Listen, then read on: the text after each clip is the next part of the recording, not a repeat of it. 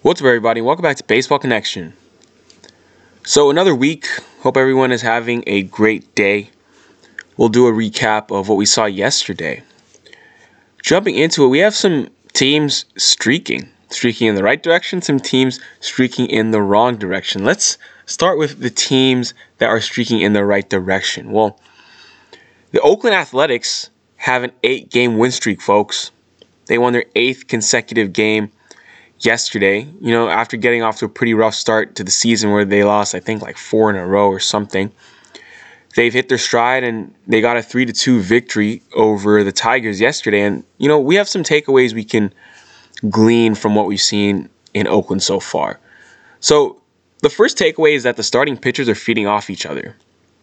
So, I mean, yesterday you saw Chris Bassitt navigating through a rocky first inning. And then, you know, after that, they were able to kind of settle down and he finished the day allowing just two runs on five hits and a season high eight strikeouts in six innings. So he actually retired 14 of 16 batters he faced at one point. So it's not just him though. Like I said, the starting pitchers are feeding off each other. I mean, to begin the season, they were one and seven with a 7.91 ERA, and then since then, they've gone a combined 5 and 0 with a 3.48 ERA over this eight game win streak.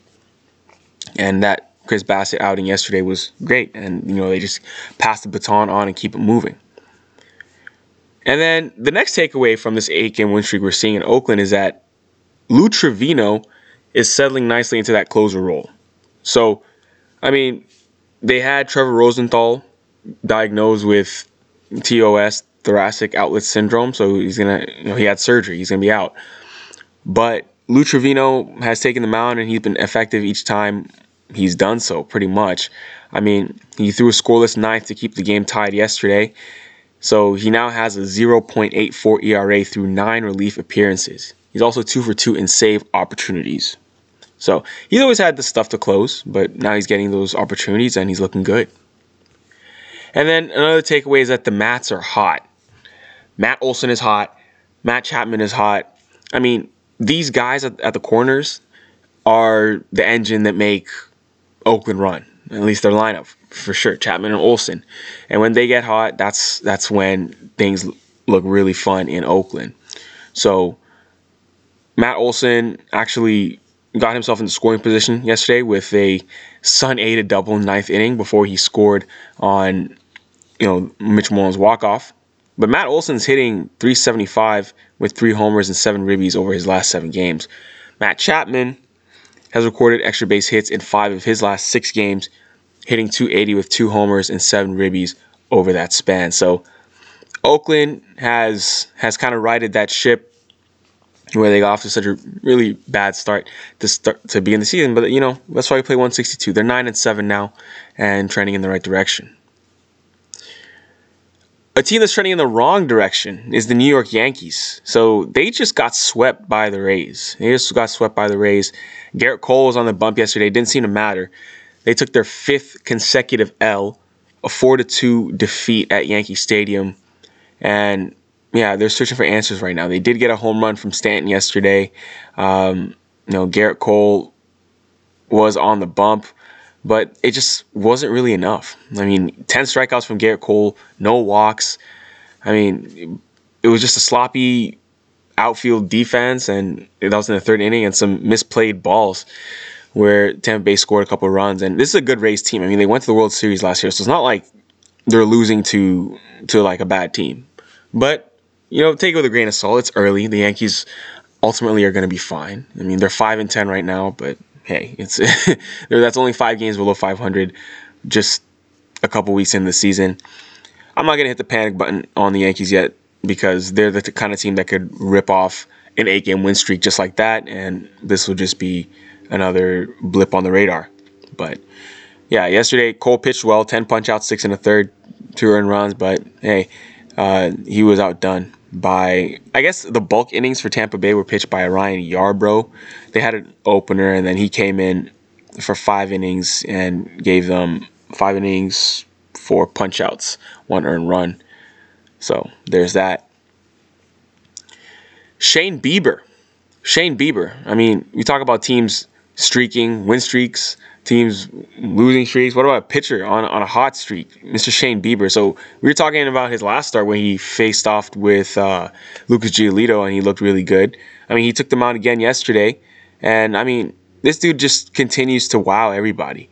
So he became the first pitcher to record at least 10 strikeouts in each of his first four starts of the season. So at least since 1893, according to Elias. So it's pretty much, you know, that's pretty much all of history, baseball history.